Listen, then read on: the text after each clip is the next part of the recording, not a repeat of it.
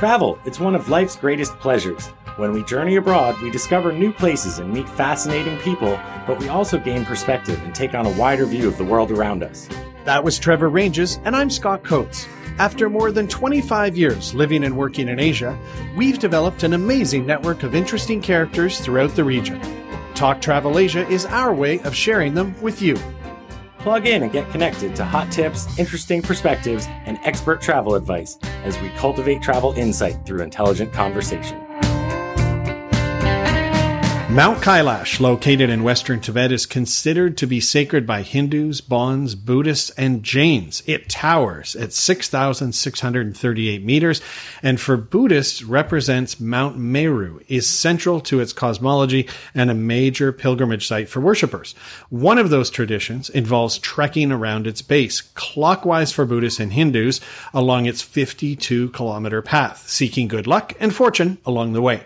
The trip passes through remote lands over a 5,500-meter pass and typically takes about 4 days.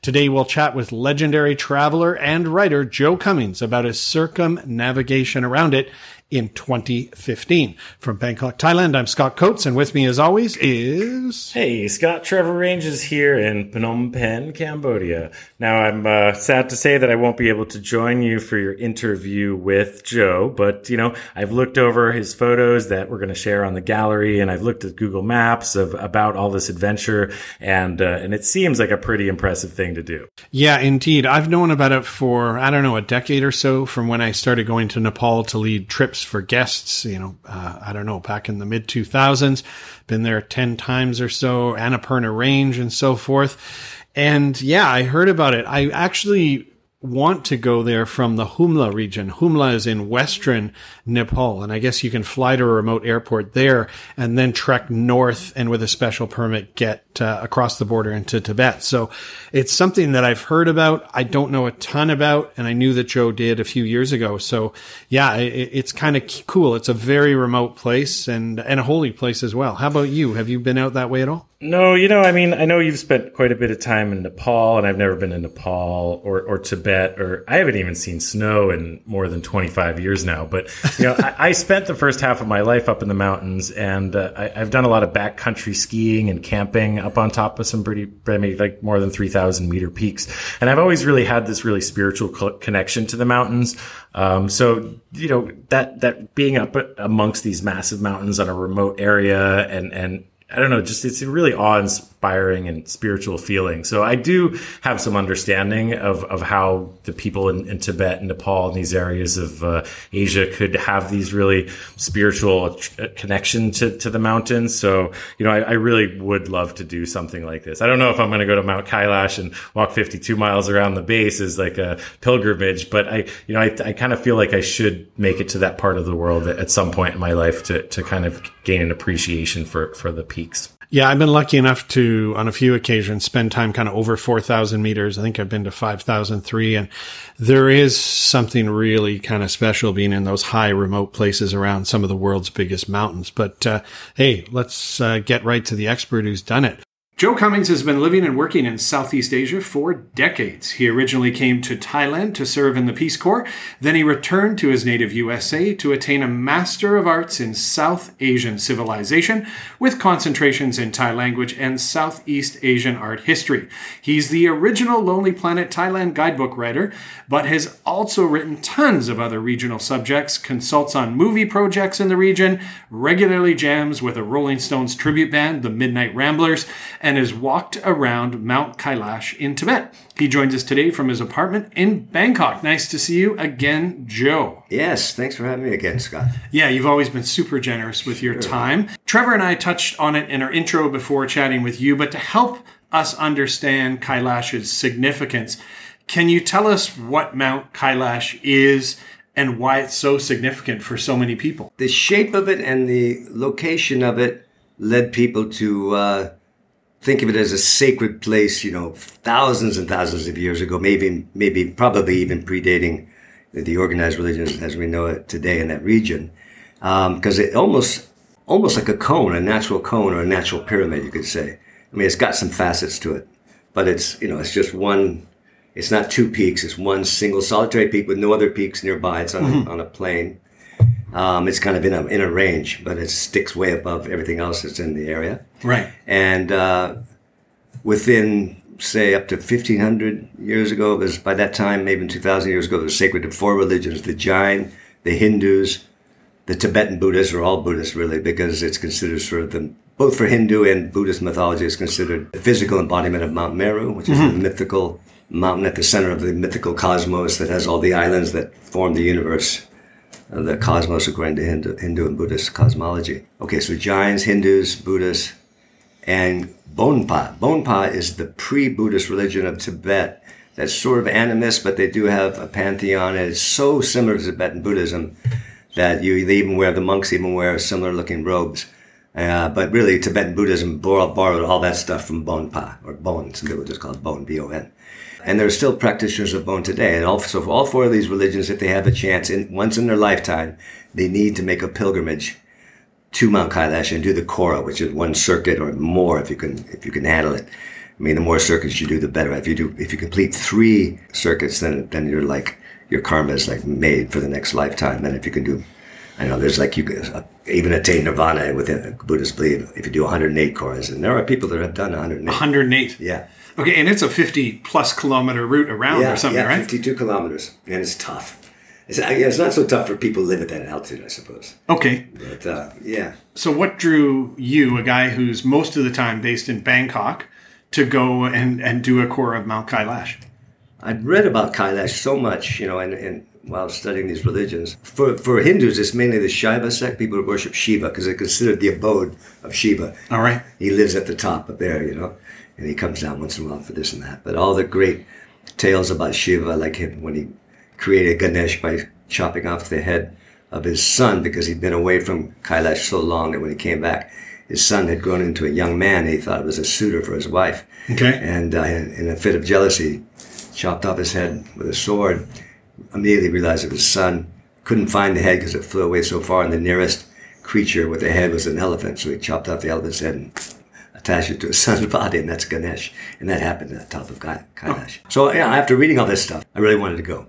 I'd always wanted to go. It always seemed a little bit beyond me. I started thinking seriously about it. So I went in 2015. A few years before that, a woman friend of mine, a very famous photographer that does a lot of National Geographic, Alison Wright, she organized a private tour, just herself, me, and you know, I think it was 10 other people, most of us in the media, just to go do a pilgrimage to do the traditional Kora. That year, and so I was all signed up for it. I was a little bit, you know, I don't, can I actually do this? Because it's a tough hike. It's very cold. It's very high altitude. But I thought, you know, if I'm going to do it, I got to do it now. So I was ready to go do that trip. She was in a really bad car accident in Laos a few months before we were supposed to go. So it was canceled. And she ended up writing a book about that whole experience. It was amazing, called Learning to Breathe. And so then I kind of abandoned those plans. That was probably around 2005, 2006, 2007 that she was going to do that. And so I kept thinking, it was always in the back of my mind, you know, I want to do it. And finally, I just said, you know, it's now or never. You know, I'm not getting any younger. It's not going to get any easier. Sure. If I don't do it now, it's just. And I think I was right because I don't think I could do it now. 5 years later, I think I've aged just enough that I don't think I would do it now. I might try it one more time. But when we get into the physical aspects of it, it's a trek. So you went and did it in 2015. Was that for work, pleasure, both? Yeah, I did it for. I organized the thing through an agency in Chengdu. That's where you have to go through a Tibetan or a Chinese travel agency, but they're run by Tibetans usually, called Tibet Vista. And it was a personal trip for me, but of course I wanted to get an assignment, and I got an assignment from Travel Leisure, okay, you know, right before I went, and then I ended up writing it up for them, and it turned out to be a terrifically received story. It was 3,400 words. It was the longest story this Travel Leisure ever published, and so I had it kind of paid my expenses, and not much more.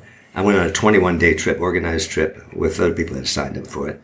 And it was great because we went all across Tibet slowly, you know, from east to west, because it's in far west Tibet. You know, by the time you get within a few days of getting there, you're like, man, this is like, where am I? So 21 days, which actually my next question was like, it is in far western Tibet, so how do you even get there? Like, okay, a 21-day trip, how do you start and how long to get there? There were 13 of us in the trip, and so you spend a few days acclimatizing to the altitude. Yeah.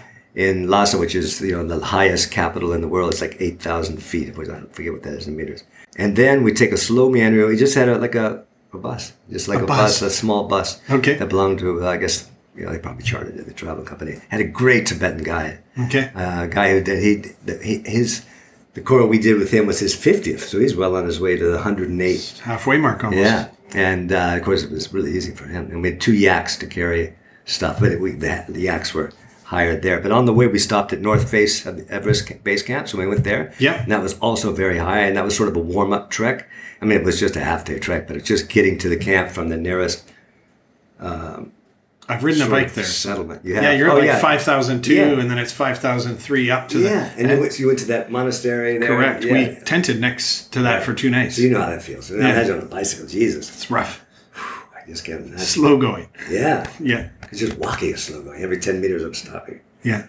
And what's ironic about the time I picked, it was September. It was, you know, I scheduled it for September, second or third week of September to start out of Chengdu. And I flew from... here to Kunming, Kunming to Lhasa. So not out of Chengdu. We all met in Lhasa. But about a month or two before we were scheduled to go, we got an email. Everyone on that trip, 13 of us signed up. They said, oh, you know, there's a problem. It's that week is part of a 2-week celebration celebrating the Chinese liberation, so-called liberation of Tibet. Right. And they're not issuing any permits to Tibet at the time, including for Chinese citizens. Okay. So we can't do it. And, of course, we'll refund your money, or hopefully you want to reschedule. We can go, you know, there's one more departure in October, and that's it. Or you can wait till next year. And so I was, like, making plans. I think I was trying to go on the October departure. And then, like, 2 weeks before, they wrote us, all of us again, and said, miraculously, we got permits for you. I don't know how, but we got it. We're not supposed to be able to do it, but we did it. So I highly recommend this agency, the fact that they were able to do that. So when we arrived in Lhasa, what we found out was that we were the only 13 people in Tibet. So we were the only people on Kailash, besides local pilgrims, Tibetans. Not even Hindu pilgrims who walk from Nepal usually. Right. And they usually get special dispensation to eat, you know, easier permits, everything. No Indians, no Chinese, and no Europeans. Wow. So that made it really special, I think. Incredible. And I felt really lucky also.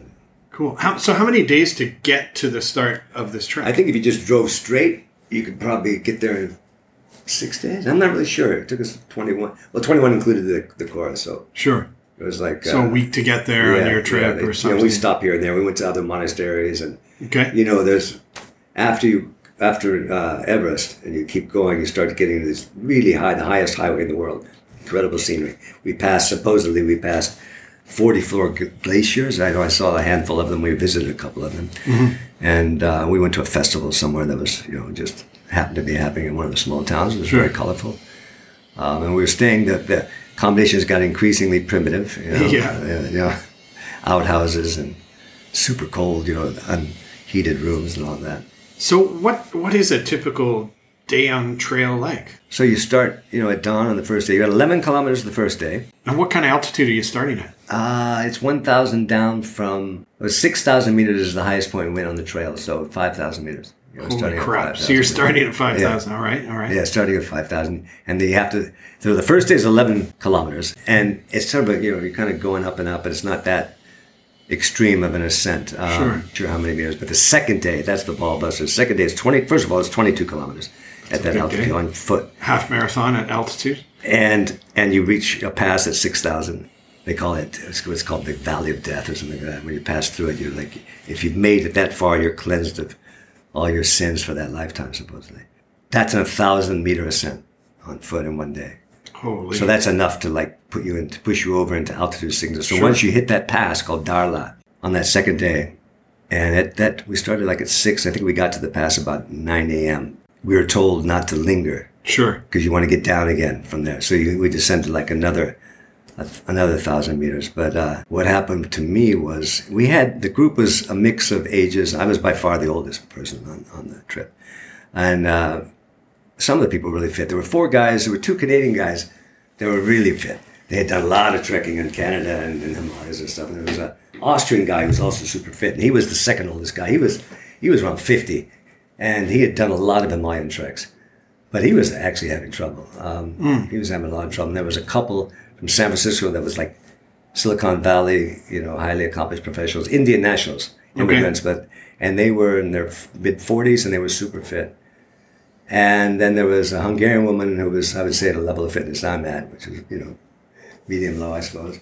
Because of these differences in age and fitness levels and all of that, and the pacing, we quickly just, we didn't travel, we lost it. By the end of the first day, we were like, we met up that night, but we weren't really trekking together. Sure. And all the slowest people were in the back, and the fastest four guys was two Canadians, a Swiss guy who'd grown up in the Alps, and a German guy who was like a German industrialist, but he was like a devout Hindu, and this was a serious pilgrimage for him. He wasn't so fit, but he was just so dogged that he was right up there in that group of four. So they left the rest of the group in the dust. Everyone else was mostly slower than me, including this fit couple from San Francisco, which I thought was weird. So on that second day, one of the Swiss guys stayed by my side all the way up to the pass because he was just a nice guy. You know, he was like making sure I made it and you know, kind of helped me up. Camaraderie's good on the trail. Yeah. And then when he got to the pass, he said, "You're okay now. This is the hardest part of it. This is what they say. So I'm gonna, if it's okay, I'll just go on and ask you." "Sure, of course. Don't wait for me. I'll make it from here." And I got separated from the rest of the group. I never saw anyone else the entire second day. I got completely lost. Oh, no. Had no idea where I was going. I had no food. I had a boiled egg for breakfast. I had a chocolate bar that I ate at the pass, at the top of the pass, and that was 9 a.m. And then I walked 9.5 hours alone with no food and not knowing where I was going. This is what made the story for Travel and Leisure. Got to have some drama. Sure. You know, and then it happened. It happened big time. The descent, you know how it is. You know, walking downhill is in many ways tougher.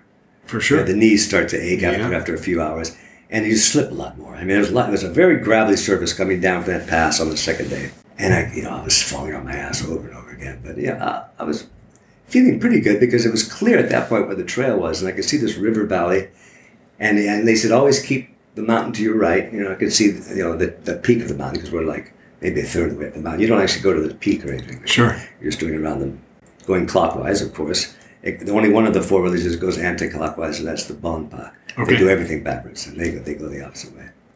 And there were hundreds and hundreds of yaks up there just herding, grazing. Mm-hmm. So I had a lot of yaks to keep me company. I had one bottle of water. That was stupid. I should have carried two. But I finished the water maybe. So I came down that gravelly slope, which was a couple hours on its own, thinking I pretty much knew where I was going because I see this river valley to the left, the peak to my right. But then it got to where I was coming back up again. I got to this beautiful glacier and this pool of aquamarine cold water, like fresh spring water.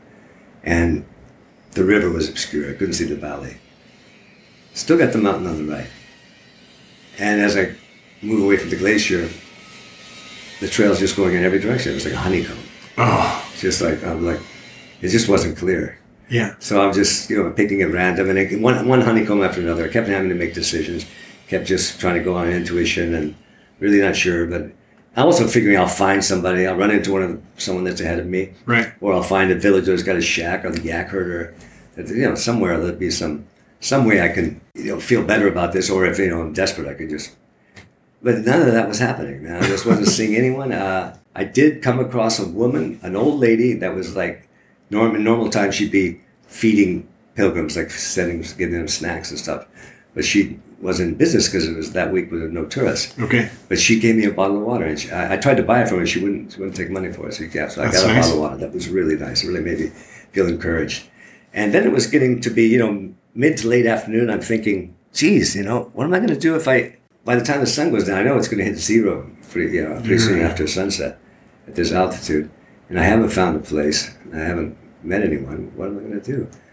And I had visions of it, seen that movie. What's the one that they were out of DiCaprio? The Revenant? Yeah, how he cuts a horse open and sleeps. Right. I thought, well, I'll have to fucking kill a yak. Yeah. Get a sharp rock, cut it open, and sleep inside the yak. I mean, it's just a distant fantasy. There's no way I'd be capable of it, but... I didn't, just a desperate measures, maybe. But then right around that time, there was this raven. It's the highest flying bird in the world, Tibetan Raven. Wondering if it was real at that point or delusional. And it would fly over me and go ahead. It kept coming back and flying over. And a couple times it flew so low that I could hear its wings flapping. It was like, sounded like fabric. And then it started coming back. And then I just suddenly got it in my head, I think this crow... This raven knows the way. I think if I just follow the flight of this raven, maybe I'll be all right. Maybe I'm starting to hallucinate, really, you know. Yeah. Having delirium or something. But I didn't, what else was I going to do? So that's what I did. I just kept whatever trail I could see the raven ahead on, and we'd double back and go forward. I followed that trail, and then it was 9.5 hours later, so like 6 p.m., perfect. Yeah, the sun's starting to go down. Now I'm really getting desperate. And I can barely, I'm fucking exhausted at this point. Sure. I'm freezing and I'm exhausted, but I'm just putting one, you got to do it, just keep going. Had enough energy, how to survive this thing. But I was in bad shape. My knees were hurting, my ankles were hurting. Altitude fatigue you get, Right. Had a headache. And I saw, and the trail I was on was descending, and then at this time I'm starting to feel kind of confident that I am going the right way, because I can see it's getting bigger. And this is like many people walking this trail. I think this is heading the right direction for sure. And it was descending, which was good. I was feeling, we're descending. I know you're supposed to descend by the end of the second day. But we're supposed to all meet at this village where we're supposed to stay. I have no idea where it is. But I see a village also in the distance. It's roughly 500 meters, but an ascent. And I was thinking, I have just enough energy to walk up there. I don't think I can walk any further, but, there's structures there. I'll find something. And I walked up there, and it was the village it was supposed to be. And the four guys were there. The rest of the crew. Still behind. They all arrived well after dark. 2 of the people had hypothermia. Okay. 2 people had altitude sickness. They had oxygen. They were treating them. And so I actually got off pretty well, other than the scaring and the fright of being lost. But physically, I was actually okay once I got my boots off and laid down and had some food, Sure. Lucky for the raven. Yeah, 22 kilometers. And then the next day was 11 kilometers. Beautiful, very easy, mostly descending. Got to where you were following a river. But when I got back and I was preparing to write the story, I thought, well, I got to find out what kind of bird this is, because I'm going to talk about this bird in the story for sure. You have the drama of getting lost and then the savior, so to speak. And so I got to find out what it is. And I quickly found out, figured out this Tibetan raven, highest flying bird in the world. And in Tibetan mythology, it's a guardian deity who takes care of people when they're in trouble. So I was like, perfect, man. I'm a believer. Okay. So the trek is 3 or 4 days? 3 days. 3 days. Mm-hmm. So you did it all in 3 days. That's pretty quick. 52 kilometers, yeah. Okay. And on the trail, you have yaks carrying your stuff, you said? Yeah, but it was way behind. It was 2 yaks, but they were with the slow group. So the slow group and the guide. So, to my mind, they only had 1 guy. They should have had, 3 guides, one for the middle, one for the front, one for the back. Somewhere along the way. But, so are there people setting up camp and cooking for you, or do you have to take care of all that yourself? Let's see, the first night, so it's actually 2 nights on the Kora. So the first night you're actually leaving from a very funky guest house in that little town, which I forget the name of. So the 2 nights, they have these guest houses for people to stay at, and they're super, super rustic. Just stone houses, no eating. But the food was all right. It was just like home cooked. Charcoal pot. And so you just get in your sleeping bag, you have whatever the person there is cooking. Exactly. So it's pretty basic. It's a rough trip, yeah? Okay, basic. And there's no, there's potentially a dumb question, but there's no hotels or stuff around this thing. Zero. If you go... in that town where you start from, but even there, I walked around, of course, in my lonely planet way, before, just to see the lay of the land. And there were maybe the best looking hotels that I saw looked like, really bad 3 stars. Stayed, I think it was by design, was that they want you to have a Tibetan experience. We stayed at Tibetan run guest houses where Tibetan pilgrims stay. Right. So they had, they would have in the restaurant area, the eating area, they would have these cast iron stoves, beautifully built and really long, 3 meters long. It would jet out into the room, and it kept you very toasty warm. Okay, so it warms, cooks. Yeah, so it's either that or tents or something along the way. That's right. A little bit of a crew. And did you see the tents near Everest Base Camp? The ones made out of yak wool, these black. I did. Yeah. And they have those same stoves inside, and you can sleep there. So this trek is, you want to have done some hiking. You need to be comfortable with simple places to sleep and food, and definitely it's rustic. Okay, very rustic. And you want to go to the toilets. It means you just leave, you walk out, and there's an outhouse, there's or sometimes not even an outhouse, just a hole in the ground, they direct you to a pit. Yeah. You just go in the pits. Tell us about the belief system around Kailash. Well, the other thing about it too is that, in a way it's seen, because both Hindus and Buddhists at least, probably Jains as well, and Bonpa for sure as well, they have stupas of a kind. In Hindu religion, they call it shikara, it's like a tower. that's just for worshiping, that's associated with temples, just like every temple has a Buddhist stupa in the Buddhist world. And sometimes you have standalone. So this was always considered like a natural stupa. So that's one of the reasons you do a Kora, because just as you would do a certain round of stupa. Mm-hmm. And the other thing is, that's a ritual, especially among Hindus, and we know this also in Cambodia with Hindus and Buddhists, is that you do a ritual bathing before you worship, to cleanse the body. So it's usually a tank that's built, but there's this Manasvar lake, this natural, one of the highest, maybe it is the highest natural lake in the world, one of the highest natural lakes in the world. And it's just before you get to Kailash. And so we stopped there as well, and it's very cold water, but anyone feeling devout went inside, and I didn't go inside, it's too cold to me, but about half a dozen people did. And actually the German guy, who was really into Shiva, he was in there, and he was collecting pebbles to put on his altar back at home, he said, in Germany. So that's, when you visit, you do that. All the Hindus and Buddhists, they go to that lake first, and they bathe in it, and then they do the Kora. Yeah, and that's basically it. Then they feel like they've visited the center of the universe. And I've read that some people, real devout people, not only walk around it, but prostrate every step along the way, and it takes them months. I saw Tibetans doing that. I saw little Tibetan grannies. It made me feel really inadequate. It's like, of course, they live at altitude, so they weren't suffering from the altitude, but they were prostrating every step. So they take a step, they go down kind of on their knees. Yep. Almost lay down on their stomach. They do lay down, all the way down, and do a pranam with their hands, like a prayer gesture. Do like this, and then stand back up, walk a step, and do another one. I don't know how long it takes them. I wouldn't know. I've read months, but incredible. So is this something that only devoutly religious people should do, or is it something that a non-religious person would draw value from? I think a non-religious person would draw value from the trek. It's a heck of a trek. Beautiful, beautiful scenery. Okay. And a real test if you want to test yourself, trekking at altitude, a physical test. And it's, what happens when you trek at altitude, you've had this too, it's great fitness because you're training under less oxygen, right? And so you come back to sea level and you're Superman. Sure. Everything is just amazing, sex is amazing. Walking down the street's amazing. You just feel like you're at the top of the universe. So the strongest person. After effect. Right. Nice side benefit. And the cultural aspect, for me, the whole trip was so interesting, especially the further we got from Lhasa and the Chinese rule and military, although they did have military camps throughout. It wasn't like, you never get to a peace part of Tibet that's completely unsupervised by the Chinese, but less and less so the further you got. And so just to see Tibetan people living their regular lives, you see nomads everywhere, nomad camps with tents and herds of yak. Yeah, and you see lots of wildlife too. Antelopes, I saw antelopes. Interesting, yeah. When I was in Tibet, I think this was just before the Beijing Olympics. Yeah. It seemed like people were kind of restricted and had been relegated to second-class citizens. Did they seem like they were living their regular lives out there and as they wish? Yeah, that's what I felt. And also, my Tibetan guy was pretty honest about stuff. He was like, his natural inclination, and he was candid about it, was to rankle against Chinese rule. But he also would admit that the Chinese had actually done some good things.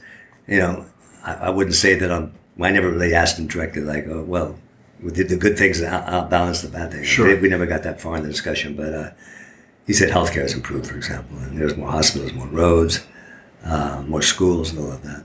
Okay. Yeah. So let's say someone decides they want to go to the far west of Tibet and do this.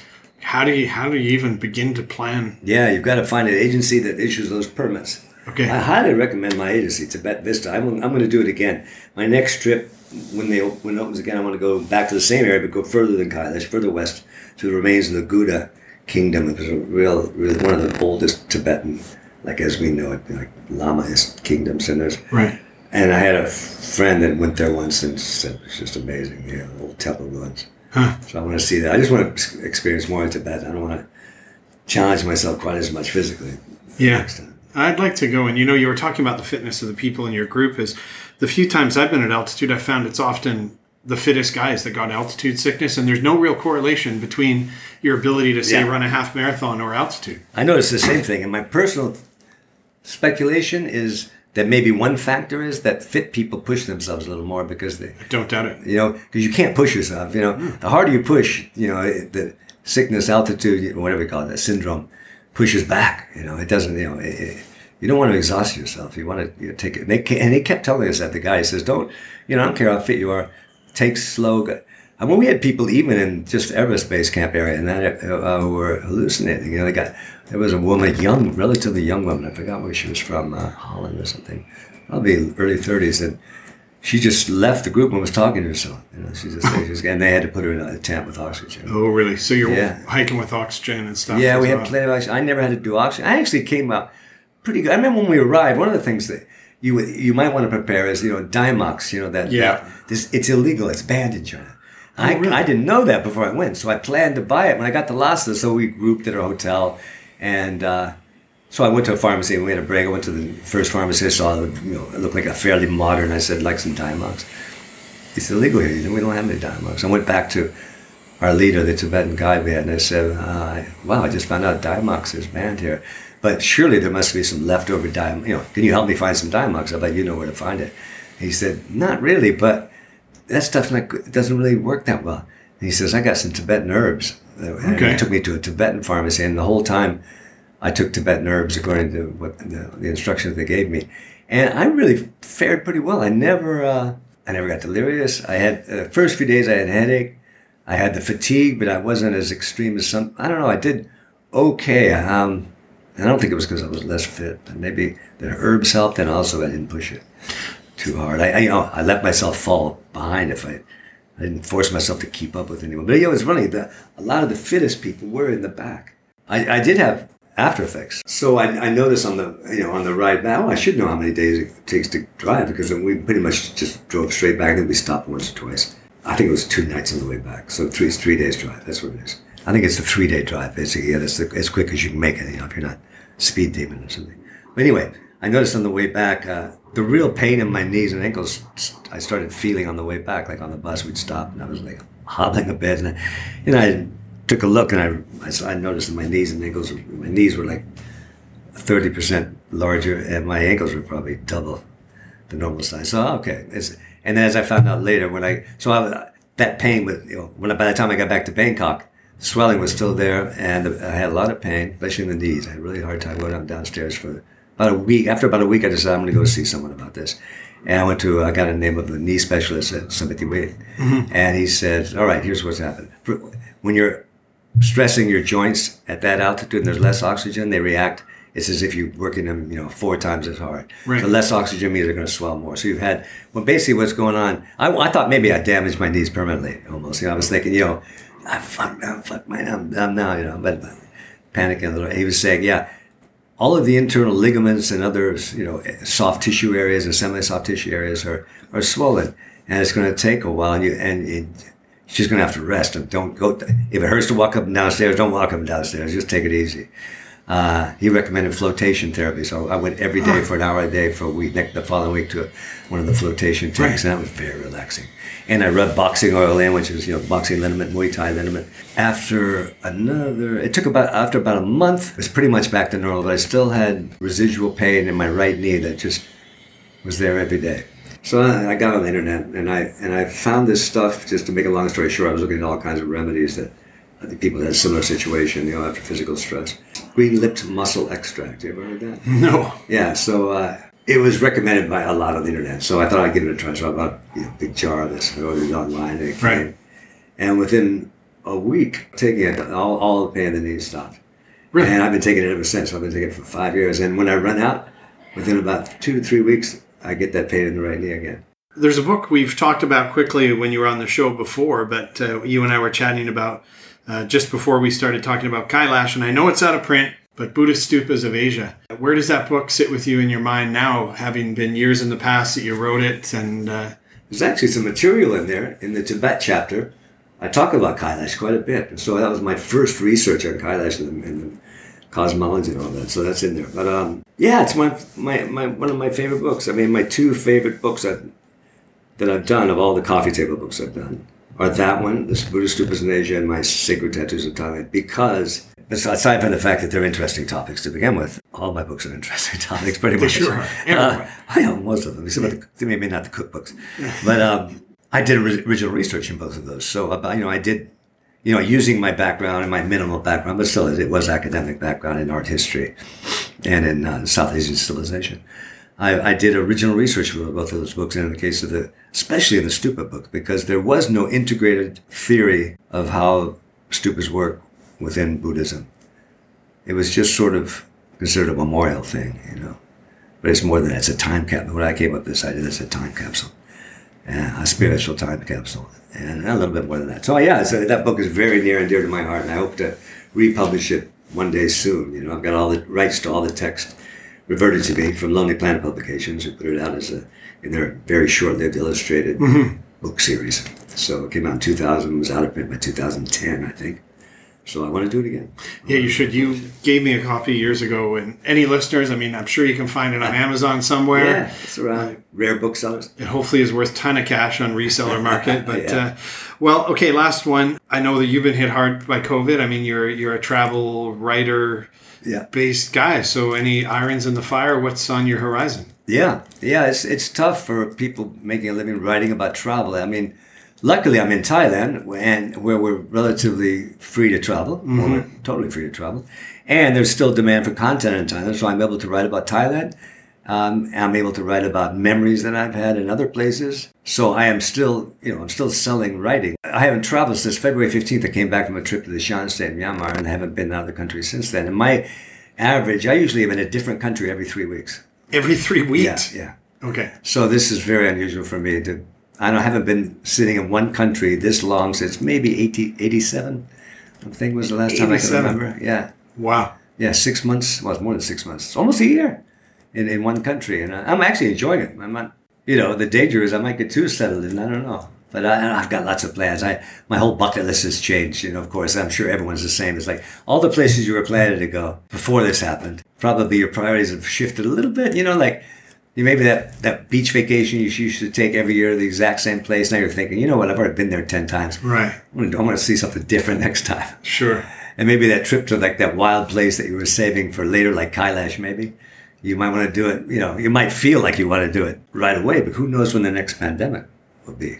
Get some travel done while you can, you know, and hit those places. For me, my bucket list is Tunisia and Algeria. I want to go there pretty soon, you know, when the opportunity comes. It was a little bit further down the list. Now it's higher on my list, so to speak. And also Romania. I want to get to Romania and Moldova. For listeners, go to talktravelasia.com. On the show notes, we will put up a link to Joe's story he wrote for Travel and Leisure about this. We'll have some photos from his journey and maybe a link to the tour agency you did too, as you could highly recommend. Yeah. Well, thanks, Joe. I've told you many times you're super generous with your time and fascinating guy. Thanks for sharing with us. Always fun to talk to you, Scott. Thanks. Good. You guys do a good job. Hey, Scott, I just got done listening to your interview, and it's too bad I couldn't have been there, but really interesting stuff. I took a bunch of notes. You know, I'd love to talk to Joe about it next time I get a chance to see him. That was some really interesting stuff. Yeah, I mean, I really like the idea of walking around a big mountain. For some reason, when I've been to the temples of Angkor, I kind of like walking around the outer fortifying walls for whatever reason.